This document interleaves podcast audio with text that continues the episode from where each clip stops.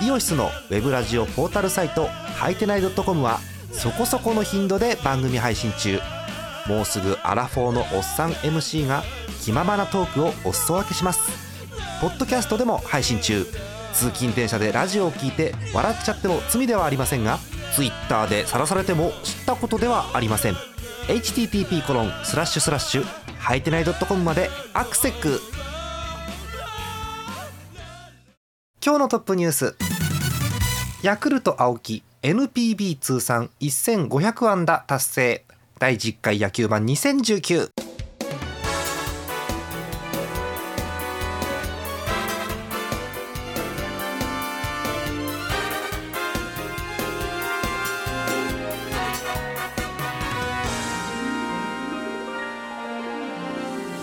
月26日日曜日の夜でございます皆さんこんばんはジャーマネですえ今日のお相手ひくらさんですよろしくお願いしますよろしくお願いします。さああの、まあ、そんな声になっちゃうほど北海道はだいぶ暑いらしくてですね暑いですね。え今日えサロマだったっけサロマ町が39度を超えたとはあでこれにより、えっと、5月の全国での最高気温の記録を更新さらに、えー全シーズン通しての北海道の最高気温も更新ということで今日が異常な日ということですね。恐ろしい、はい。えそんな北海道でございますけれども、えトップニュースいきましょうか。はい。ヤクルト青木 NPB 通算1500安打達成ということでございます。えー22日甲子園のゲームでございました。阪神戦。えーヤクルト青木宣親選手。いまだにねこれを宣親と私なかなか読めないんですけれども、えー青木宣親選手37歳。はい。史上126人目となる NPB 通算1500安打に達成ということですね。はい、はい、でえっと、1500安打がじゃあ126人もいるからじゃあいっぱいいるじゃんって思うんですけどこの方はもうご存知の通り、メジャーでやってましたんでで、うん。この記録は NPB の通算ということですね。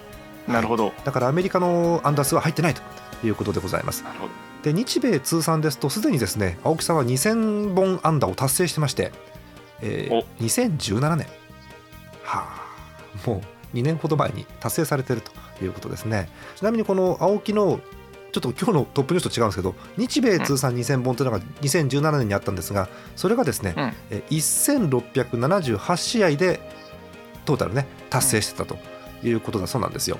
でこれがねあの速さでいうと3番目なんだって。へえ。えっとイチローがまあイチローがくっそ速くて、えーうん1460試合ぐらいで達成しててで2位がねあの巨人の川上だって時代がすげえなと思うんだけどそれに次ぐ3番目の速さで2000本を達成してたということなんですよね。はい、で今回の記録は、えー、と日本だけの記録で1500安打達成ということでございます。はいえーまあ、青木さんというともうあっちこっち行っていて最初はヤクルトで、まあ、もうなんというかミスター200本安打という感じのバッティングしてたわけですけどそこからメジャーに行ってブルワーズロイヤルズジャイアンツマリナーズアストロズブルージェイズメッツで今スワローズということなんですよね。はあなるほどはいということでもう戻ってきてそろそろもうベテランだから打てないのかなと思ったらもうなんてことはない全然打ってるというような感じで、えー活躍中という青木さんでございます。うん苦しいのはねあの後でもお便り読むんですけどなかなか勝てないっていうね、チームが。うん一緒や打ってもってやつか。そうなんかねそんな感じするんですよね。はい、えということでお見事1500安打達成ということでございました。さて、えー今日の結果確認していきましょう。5月26日日曜日今日のセ・リーグの結果です。横浜スタジアム d n a 阪神は0対7で阪神。神宮球場ヤクルト中日は8対10で中日。そして首位決戦ですね。東京ドーム。巨人広島はなんと巨人が5対4で勝っていますはい、えということで今日の結果をお伝えしました。今日は、えー阪神中日巨人ということで絶対ね広島勝つと思ってたんですよ。ええうん。なんせ昨日まででいや。11連勝してましたから広島。なんかね、うん。記録がかかってたっぽかったんで、あ若干負けるかなと思ってました。そういうのもあるんだ。なるほど。あのな何年ぶりみたいなの話が出てきて。出てたね出てたね、なんか広島そういうの弱くないですか？最近思うんですけど。うん、なんかわかる。ここ一番のなんかこれ勝つと記録更新とかこれ打つと更新って時にね止まっちゃうんだよね。なんかねうん。はい。なんか感じますね最近。なるほど。とはいえですねあの11連勝5の1敗ですから、まあ、痛くも痒くもないと言ったらそこまでなんですけれども、えーそんな感じで、えー順位表も合わせて振り返りたいと思います、えー首位はもう分かりますね広島です。はい、えーなんとすごい。20 28勝19敗貯金が9つもあります。はあ今日今日負けて9つなんで昨日まで10個あったんですけれどもえ今日9つということになりました。え2位が置いてかれた巨人です。え25勝20敗貯金5つあるんですが1位広島とは2ゲーム差。はい。すぐ後ろにピタリと阪神が追っかけてます。0.5ゲーム差。はい。4位中日です。え22勝25敗借金3つ。阪神とは3.5離れてます。うん遠い。1.5離れてヤクルト。さらに1.5離れて d n a という感じです。D n a はねなかなか借金が減らないなという感じなんですがうーんそれに比べてこの5位にねヤクルトが落っこってきてるんですよ今。うん。えヤクルト何連敗だっけ？11?11 11ですね。連敗ですか？深刻ですねちょっとね。はい。えーということでごめんなさいね。なんか野球版にお便りおあの送っていただくとチームが負けてくるっていうなんか現状があるみたいなんですけども。うーんまあそんなこんなでえ今日もいただいております。ありがたいお便りのご紹介していきたいと思います。1通目えー神奈川県にお住まいラジオネームイさん横浜ファンの方です。ありがとうございます。えーっと昨日のゲームですね。はい。えー5月25日土曜日タイガース戦ということでいただいております。タイガース戦7連敗中のベイスターズ。そうだったんだ、はい、しかも天敵とも言うべきメッセンジャー相手に、はあ、えボールをよく見て球数を多く投げさせて我慢強く攻略。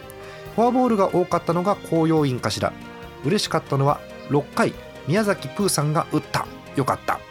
投げてはルーキーのいつも読み方が分かんなくなる。上茶谷ですね。上茶谷が初完投を逃す。かっこ糸井のスリーランはさすがです。か今年も8回までは頑張ってくれました。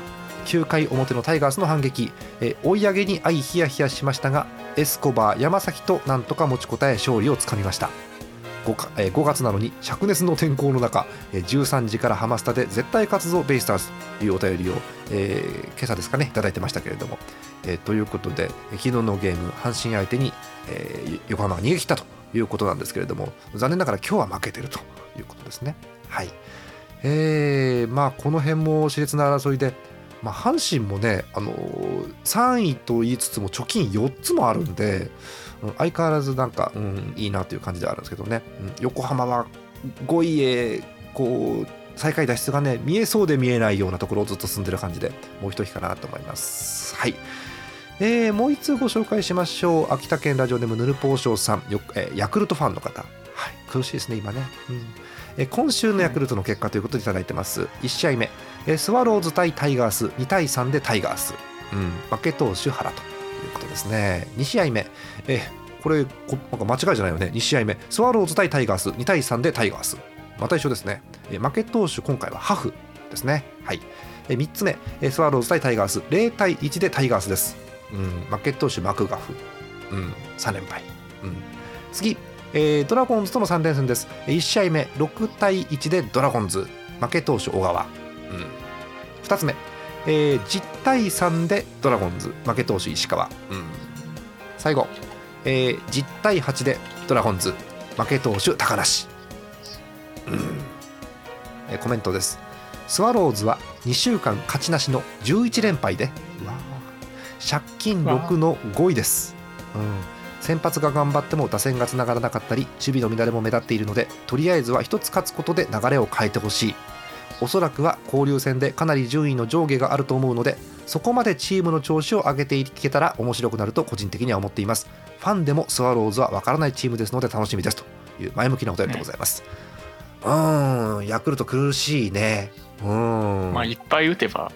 うん、セセーブみたいにすればそうそう。勝てますよ。そういっぱい取られてもいっぱい勝てばよ。くてそうそうそうそう。そういう意味ではね今日すごく8点取られても10点取れば。そうそうそうだ今日はねすごくねあの惜しかったんですよ。あのスワローズなんと8点も取れていて、うん。だからちょっとねピッチャーがいい加減にこううまくいけば勝てるかなというゲームだったんですけど今日ドラゴンズ爆発しまして10点ということで、うん、ドラゴンズがねちょっとおかしいんですよ。ここ3試合。6点10点10点なんですよ。ドラゴンズが。すごいですね。すごいんですよ、うん、まあね流れがあるのかなと思うんですけれどもどうにかこうにか今日みたいなね得点力を出していただいてスワローズもトンネルを抜ければと思っております。11連敗中ということで苦しいお便りです。はい。で今日東花さんがいらっしゃらないんですけど巨人の話を一つ、えお伝えしなければなりません、えージャイアンツ上原浩二投手引退ということになりました。はい。びっくりしました。もう44だったんですね。はい。えっと20日ですね。えーっともう早朝かな？早い時間に引退というお話が出て、えー当日中に引退会見をしてもうあの引退しますと。いうことで。今シーズンではなくてもう引退しますということでした。はい。えーまあ、上原投手っていうと、えー要はドラフトで入った1年目にいきなり20勝っていうすごいピッチャーで。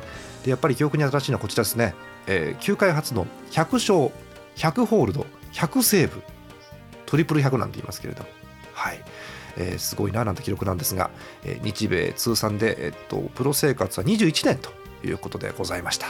はいあとは、えー記録としてはこれが残ってますね。日本人投手として史上初のワールドシリーズの胴上げ投手ということですね。はいえということで、え上原投手引退ということでございます。なんか今後はアマチュアの野球の方になんかご興味があるという話なんですが、えー近々また野球をしている姿が見られればなということで思っております。はいえーあと詳しい話はまた10日さんお帰りになってから聞こうかと思います。ということでシンプルでありますがセ・リーグの模様をお伝えいたしました。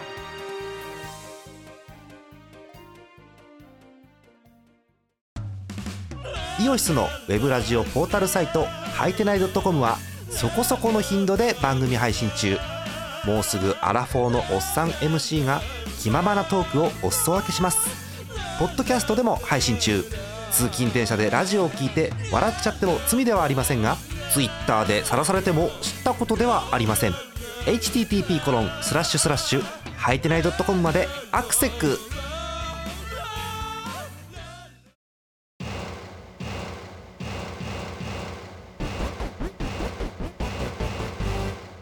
後半はパ・リーグでございます。5月26日日曜日今日のパ・リーグの結果です。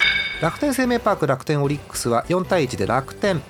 ZOZO マリンです。ロッテ対ソフトバンクは8対2でロッテ。そしてメットライフドームです。西武日本ハムは5対6日本ハムが勝っています。ということで楽天ロッテ日本ハムという感じの試合でございました。えじゃあ、一緒に順位表も確認しておきましょうか、えー首位は相変わらずソフトバンクです。はい25勝21敗貯金が4つ。はい。ですけれども後ろが追っかけてきました、楽天です。そうですね。はい。25勝22敗、えー貯金が3つ。ソフトバンクと0.5です。これもう入れ替わりそうな感じしますよね、えーさらに0.5開いて3位が西武。はい。24勝22敗ということで貯金が2つ。はい。まだここまで貯金ですね、えー次4位ロッテです。はい、えーここも0.5ゲーム差ということですね。はい、えー23勝22敗貯金1つ。はい。以上が貯金のチームです。はい。え5位日本ハムになりました。はい。22勝24敗借金2つ。あら4位ロッテと1.5ゲーム差、うん、勝てませんね、えー最下位オリックスとなっております。5位日本ハムとは3ゲーム差です。うん日本ハムが気がついたら5位まで落っこってるっていうね。なんかこの前までなんか貯金1とか0とかって言ってましたよね、福田さんなんか。そうですね。ね。だから、なんか、まあまあまあ。まあまあまあみたいなね、うん、はいそんな感じです、えー西武が不気味に上がってってるのはねなんとも言えませんけどね、うん、あのこのパ・リーグ6球団で防御率最下位なんですよ。西武って確か。でもね得点がね1位なんですよ、うん、去年と同じ形ですよねこれね、はい。そんな順位表になっております。えお便りを、えご紹介しましょうか、え同じ方から2通今日珍しく読みましょうかね。はい、えーもう読めるかと思いますけどいきましょう、えー北海道ラジオネームゼスアット農家さん1通目日ハムファンの方。杉谷セギノール以来の両打席ホームラン。すごかったねあれね。やっぱり杉谷が打つとなんとかなりますね。まあ1人で2本打てば大体なんとかなりますけどって書いてあります。はい。えーっとこの前のゲームでしたね。杉谷はい。あのー日本ハムファイターズと、えーリアル野球版所属でおなじみのですね杉谷拳士内野手なんですけれども、え1試合に2本のホームラン、まあ、1シーズンに2本打つかどうかも怪しいんですけど1試合に2本打ちましてそれがですね、え左右別々の打席で打ったっていう、ええ。で、えーチームとしては2007年はい、えー日ハムの主砲でございましたセギノール選手以来の、えー左右両打席ホームランということですね。はい、でついでに言うと杉谷のえ1日4打点っていうのもどうやらほぼないみたいですごい記録ということだそうでございます。ちなみに、えっと、1試合に左右両打席でホームランを打つというのはえプロ野球史上19人目ということで。ああなんか杉谷が記録的なものをなんか作ってしまったような感じになってますけれどもね。はい。えーすごく印象的だったのはあのホームインした後にあのベンチにいてもあまりみんなが祝福してくれなかったっていう例のあれですけれどもね、はい、そんな感じです。ひくらさん、杉谷いかがでしょ杉谷杉谷ね。う、うん、あの日本人で8人目？マジで？かな？そんなんからしいんですよ。そんなん作っちゃったんだ。杉谷。あららららら。すごいね。おー。いやなかなかね出るもんじゃない、まあ、もうそもそもそも杉谷のホームランがそもそもそんなに出ないですよ。ええ。そうそうそう。ホームランでバッターがやるなら分かるんですけどね。杉谷がやったってのはそうですよねこの記録面白くてですね、はいはい。あの日本人の中に、うん。あの白井コーチがあ本当？はい、はいはいはい。過去にあるいるんですよ。元日本ハムのね。はいはい白井さん。へはいはいはいはい。えそうなんだ。意外や意外。白井さんもその何十本も打つホームランバッターじゃないですけどね白井さんもね。そうなんですよね。そうなんだ。へえいやもういやはやお見事という感じの2打席連続の両打席ホームランということで正直ねあのねごめんなさいねヤクルトファンの方ごめんなさいねトップニュース迷ったんですよ。どっちにするか杉谷と。まあまあ1500安打の方かなということでこうなったんですけれどもね。はい。えということで杉谷の調子が今もうプロ10年目ですか？でも一番というぐらい調子がいいかなというぐらいの杉谷でございます。はい。チームの連敗を止めたホームランということですよね。あの謎のね、杉ノールっていう謎の名前が出てますけれどもね、はい、よくわかりませんね。はい。えーあちなみにあの栗山監督のあのコメントによるとあのホームラン見てなかったっていう、ね、コメントがありましたけれどもね、はい。えーもう1ついきましょう。もう1つゼスワット農家さんにチャンファンの方2通目。えー今日の試合の結果。3立ては避けたのでよしとする。そうですね、うん、というかこの西武3連戦5点5点6点と取っててなんで1つしか勝てないのか。山賊怖いよって書いてあります。はい。えー今日の日本ハムのゲーム対西武ということで、まあ、負けが込んでるゲームなんですが、まあ、今日日曜日野球版がお送りされる日に、まあ、偶然と言ったらなんですけど今日は勝てたということになっております。はい。えー西武が4点を実は先制しておりまして、えーもうこの時点で日本ハムもう3回、4回でもうダメかなという感じだったんですがまず中田のホームランで唇を切りまして中島のタイムリー中田お得意の犠牲フライそして上がってきました清宮にタイムリーこの清宮のタイムリーが同点タイムリーですね、はい、で近藤のタイムリーで勝ち越しそして、えーっとダメ押しの6点目は中田のタイムリーということで主力がみんな頑張って打ったということですよね。で、えっと最後、あのー日ハムのピッチャー秋吉が出てきまして9回を、えーまあ、ヒットを打たれながらも抑えてどうにかゼロで締めたということで6対5逆転からの逃げ切りでどうにか勝ったというゲームです。日倉さん、あのどこから話そうかな、中田の調子は上がってると見ていいんでしょうか、これは。なんか分かんないっすね わかんない。ただなんかうん、あの4番じゃなくなってからはなんか、うんいい感じな気がしますなるほど。うん、確かに今日ホームランあって、最近ホームラン出てるんですけど、かと思ったら、なんかあのボールの下こすって内野フライとかファウルフライとかってのも結構あるので、うん、なんかいい状態なのかどうかは確かによくわかんないですね。うん、清宮が上がってきてから結果を残しています。清宮はいいっすねいいっすよね。思ってたより全然うんまあ、まだまだ本調子じゃないかなっていうのはあるんですけどもちろん、うんうん結果が今日出たのは大きいですよね、あとまあワンボーロンもおることなので。そうですね。ワンボロもいいですよね。うん。清宮が結局3試合で4打点かな？うん1点2点1点で4打点ですね3日間でね。で、えーワンボーロンも、うん、頑張ってきていてえっと今週もコツコツとヒットを重ねてきています、うん、フォアボールが選べるようになってきたのが大きいかなとは思うんですけどね。うん。そんな感じでしょうかねただまあはい5位ですからね。あんまりこう明るい材料があるかったらそんなにないんですよね。まあでもなんか誤差みたいなまあね、ラインじゃないですか。まあね、うん、あの早速ね、あの私が交流戦次第ですよ。ああまた交流戦。交流戦辛いんだよな。あの私がおっしゃったですよね。ね谷口も2軍に落ちたしね。うーんってのがあるんですけど。あの、うん。交流戦があのもうすぐえ6月のえー、と頭ぐらいからですよね。6月の1週目2週目ぐらいから交流戦が始まるということですよね。6月4日からセ・パ交流戦ということですけれども、まあ、日本ハムってでも交流戦得意かっつったら確か苦手だったような記憶があるんですけどどうですか日倉さん？日ハムの交流戦。普通普通ですね。普通ですか？あのですね、はい。あそこは強いですよ。ソフトバンクが強いのであそうか。交流戦。そうか。それのせいであだからあのソフトバンクの位置次第みたいなところがある。あーだから日ハム的にはそんなに悪い星取りじゃないんですけどソフトバンクが勝っちゃうからどんどん差が広がっていくと。そうそうそうそうそうそうそう。あまあダメっすよねちょっとね。それはまたそれはそれでね。うーん。なんでしょう今ねソフトバンクがねあのなんて言うんでしょう。いやソフトバンク強いんですよ。強いですけどうん。あの全盛期のソフトバンクの感じで今なくなってるんですよここ1週間見ると。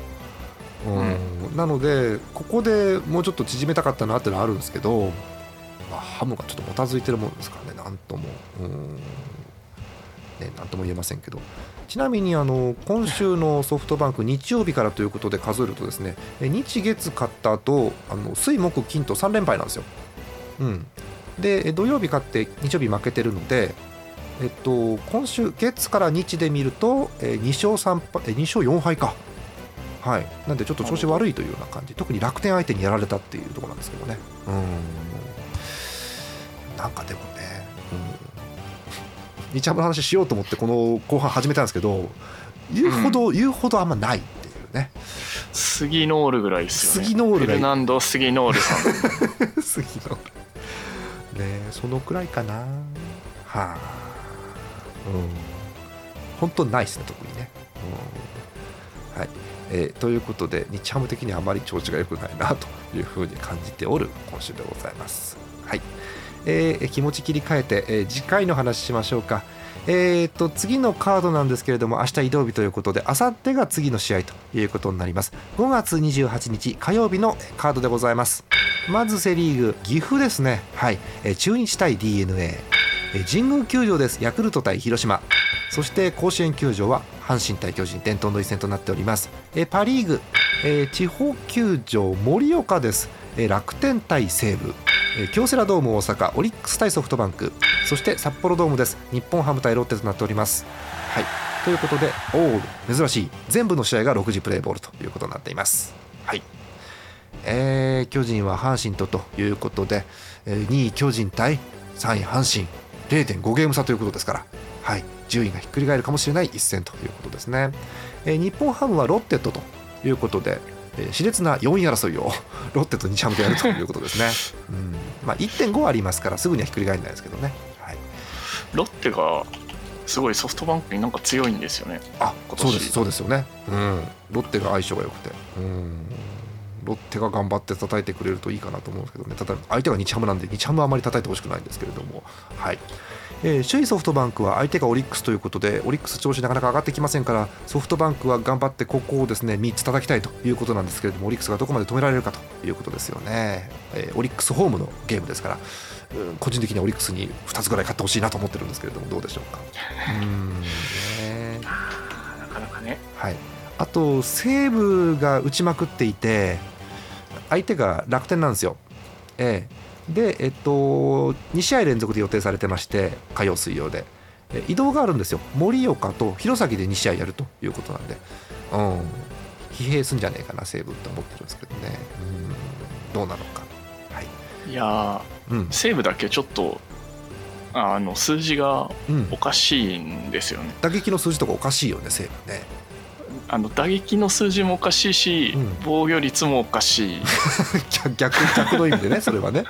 おー。いやー、まあ、特に打撃に関してはまあこの方でしょう。山川がおかしい数字を叩き出してましてえーっ、とえ試合数なんぼだったっけ今？えーっとまだ4 5 0試合ですよね多分ね。えーそうですね。えっと、試合数西武は47試合。全部で147試合ありますからまだ、えっと、3分の1ぐらいということなんですけども山川ホームランの数が今20本打点が50を超えています。50っていう。そう。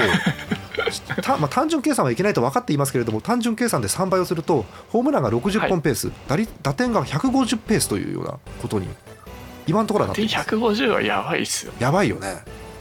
うん。何を言ってるか分かんないみたい分な感じです。かんないですよね。まあ、それもですね西武の打撃陣が他にもいいのがいっぱいいてホームランの数は山川ほどではないですけど森友哉が絶好調でしょ、うん、で秋山翔吾なんかもババカスカ打ってるわけでしょ、えっと、今データ見ましたけど森が3割4分2厘首位打者。で当然のごとくホームランも6本ぐらい打ってるわけですよ。で秋山も打率3位で3割2分3厘。ホームラン9本も打ってると。いうことで。はあ。はあはあですよね。であのちょっとひいきの話に戻すんですけどあの話題があまりなかった日本ハムなんですが珍しくですねあの打率部門で結構顔を出してます。はい。えー、近藤健介第6位3割1分2厘、はい。えー、西川春樹2割9分6厘。太田大使2割8分9厘。これが9位10位なんですけれども。なので3割近く打ってる人はいるので、特に近藤なんかは、まあ、中田と違ってというと中田に失礼ですけどなんかランナーが出てて近藤がいたら返してくれる感じしますよね。最近見てると。まあそうですね、うん、まあ、いつも返してたんですけど。まあ怪我さえなければっていうのはあるわけですけれどもちろんね、うん、若干今年はでも調子悪くなったりとかしてますんで。あそうですか。そんな感じですかね。はいえー、ということで、なんでしょうあの日本ハム的にはあのそれに比べてホームランがもうちょっと多ければなと思うわけなんですけれどもなんせトップが中田の10本かなんかですからホームランが。そうですね、打ちそうな人がいないですよね。いないというか、あの、うん、あの正確にはね、いなくなったという表現が正しいのかなと思うんですけど。えー、あの寿司職人の方は えー、あの今寿司職人の方はですねあのホームランレースのですね第2位です。はい。山川に続く17本ということで。はあ。寿司職人の方、はい、あれですよね。はい。打率も良いですよね。うん確かね打率もね4位で3割2分ぐらい打ってんの。こんなに打ってなかったよね。打率までは、うん、はい。そんな感じです。はい。痛えなやっぱりレアードが抜けた後でかいないやまあでもレアード多分ハムにいたらこの活躍しないんですよね。そうなんだよね、うん、環境が変わってってのもあるしね。いろんなものが変わってってのがあって。うんあとはレアードがね見えないところで貢献したのはやっぱり守備でも貢献していたのでレアードは。まあ守備は大きいですよね。大きいですよね。今日もちょっと日本ハムのゲームねなんで負けそうだったかっていうとミスが多かったんですよ日本ハム結構序盤で。守備の。まあ厳しいボールも多かったんですけど内野ゴロとか。ね。まあサード近藤になってますからね、うん、最近ね、うん、でもあれでしょ？近藤も外野守ったりするでしょ？またさ。そうなんですよね、ね、なんかなんかあれですね。うん。難しいですね。難しいですよね。今日も当たり前のようにこう守備位置の一覧見てますけど近藤健介の横にあの3と左っていうのがね書いてあってね、うん、大変だなと思って見てますけれども、今日ワンボーロンあの最近清宮が上がってきて DH で打ってるんでワンボーロンの守備が見られる機会が増えてきて、まあ、ただワンボーロンも守備は不安はもちろんね外野を持っててあるわけですけれどもあなんでしょうね。あの私って結構あの北海道日本ハムファイターズのオールドファンなので、はいはい、はい、なので日本ハムっていうのは外野はみんな守れないと日本ハムで外野のスタメンは張れないというイメージを持ってたんですよ。なんせあのでっかい野球場ですから。そうですね、えー、なんですけど最近はちょっとそういう形ではないスタイルで勝ち始めてきてて、うん、もちろん西川とはね、まあ、そうなんですけどね、うん、なんだかんだ言って、うん。パ・リーグ全球団センターめちゃくちゃいいっすよね守備。いいよね。なんかあのセンター寄りの宇宙間とか左中間とか、守備位置のちょっとしたずれとかも含めてなんですけど、うん、まあ足速いしみんな取るなって ヒットならんかみたいなのがいっぱいあって。あの辺り抜けないのっていっぱいありますよね本当にね。もう敵味方問わずなんかどの球団もなんか本当プロの守備範囲おかしいなおかしいだから走力もおかしいし目標に向かって一直線に行くのもおかしいし一歩目が速いしなんなら一歩目の前の守備位置からおかしい時あるし、そうですね。ねいやすごいなって改めてもうすぐあの甲子園は始まることなので。ねぜひ今度ねあの各球団のセンターだけを見てみるっていう回をね作ってもいいかなと思いますけれどもね。そうですね。面白いと思います本当この間の楽天戦かなんかの時にあった。ヒット3本4本止められた。止められてる。いやいやこの辺りで抜けねえのかよっていうのが。これ抜けなかったらどこに打てばいいのっていう感じのねありましたよね。あれは抜けていただいてまずツーベース確定。で跳ね返り具合によってはスリーベースというような感じなんですけど、まあ、取られちゃいますからね。アウトですからね。辛い。はい、えー、そんな感じもありまして、えーまあ、各球団頑張ってるところなんですがひいきの日ハム的には今辛い状況ということになり始めています。はい。えー、ということで、え、今週この辺にしたいと思います、え、次回の野球盤ですがまた1週間後ということでございます。えー、6月1、2、2日かな、はい、2日の日曜日ということで予定しております。夜10時ぐらいまでにいただければ読めるかなと思いますので、えー、心配だったら早めにお送りください。えー、お便りはすべてジャーマネドットコムの野球版特設投稿フォームの方にお送りください。たくさんのお便りお待ちしております。はい、ということで、あの次お伝えするときにはですね、あのほぼあの交流戦前のすべての試合が終わるということになりますので、はい、交流交流戦あってからオールスターでしたっけ？そうですね、えっと、交流戦の日程が6月4日から大体2週間ぐらいということで6月16までかな。はい。で18日から再開されましてリーグが。でオールスターは7月の中旬ということだそうです。はい。